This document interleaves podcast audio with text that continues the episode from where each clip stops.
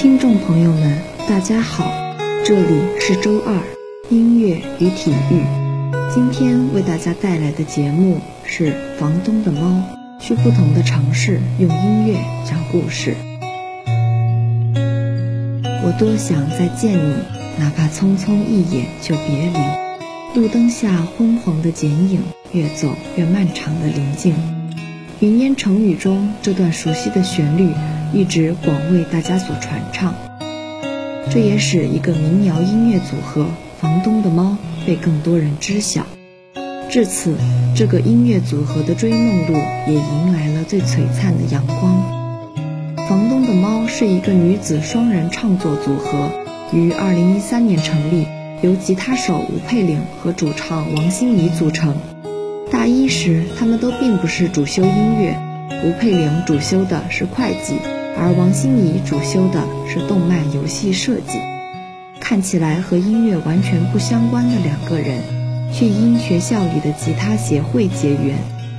熟识后，他们意外发现对方和自己一样都喜欢民谣。学校吉他协会的乐队解散后，他们自己也成立了一个组合，在学校的咖啡馆驻唱。王心怡负责主唱，吴佩玲负责吉他。咖啡店的老板说，给组合取个名字吧，这样好宣传。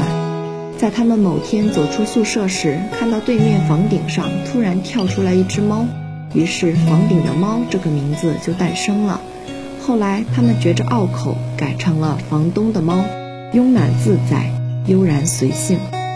对于这个名字，王心怡说，那么多人在城市漂泊寻梦，住在房东家里，夜深人静总需要得到安抚，音乐就好像那只猫，躺在你身边轻摇着尾巴。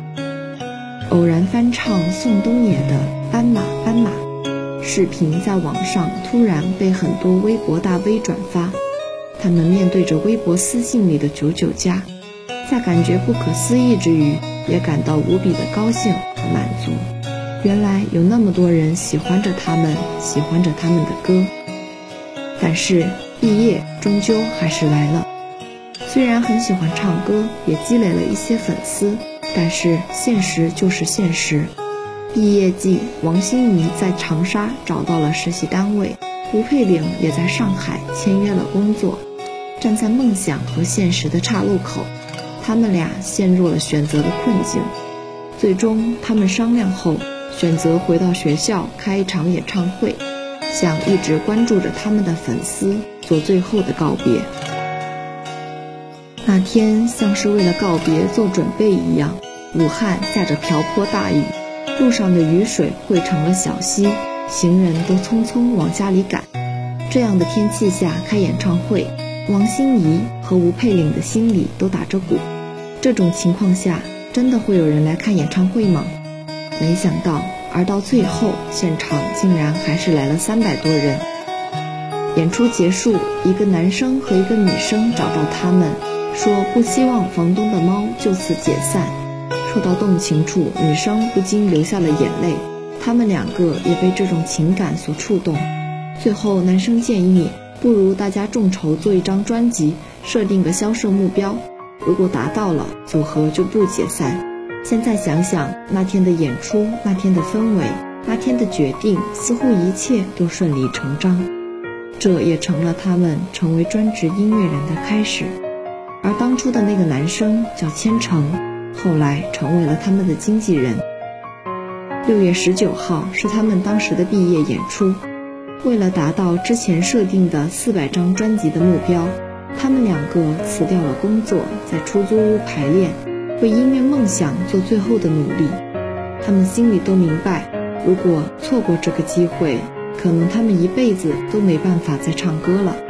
他们都不想面对这样的结局。他们每天晚上8点后去菜市场上买打折的菜，第二天做饭吃，然后再坐1个多小时的公交车，从武汉坐到汉口去录歌。那时他们拼命排练，就像在黑暗中等待天明，他们等待着一个答案。后来专辑开卖，数字远远超过他们的预期，卖了2400多张。他们喜极而泣，这意味着他们终于把曾经想要放弃的东西坚持下去了。这条音乐的道路，他们很长一段时间都是孤独的，他们都没将做音乐的事情告诉家里人，害怕家里人会不支持他们。直到很久之后，家里人才终于在网上看见他们的名字。2017年，他们成立了自己的沁柴工作室，做了春酒、热夏、秋酿、知寒4个主题巡演。每去一个城市，他们都会写下自己对这座城市的感受，写和他们聊过天的人，写吃过的美食。他们用琐碎又细腻的话语记录下每个城市，再用自己的音乐将其编成故事，用他们特有的嗓音唱出每个故事。音乐路上，他们仍在往前走去，一路走来，或许不易，或许坎坷，但他们说，一路的艰辛忐忑，反而让我们的步子走得更稳。能用音乐讲故事，讲自己的故事，讲很多人的故事，多好！去不同的城市，吃好吃的东西，见素未谋面但又喜欢着我们的人，给他们唱很多很多的歌，就够了。听众朋友们，今天的节目就到这里了，感谢大家的收听，我们下期再见。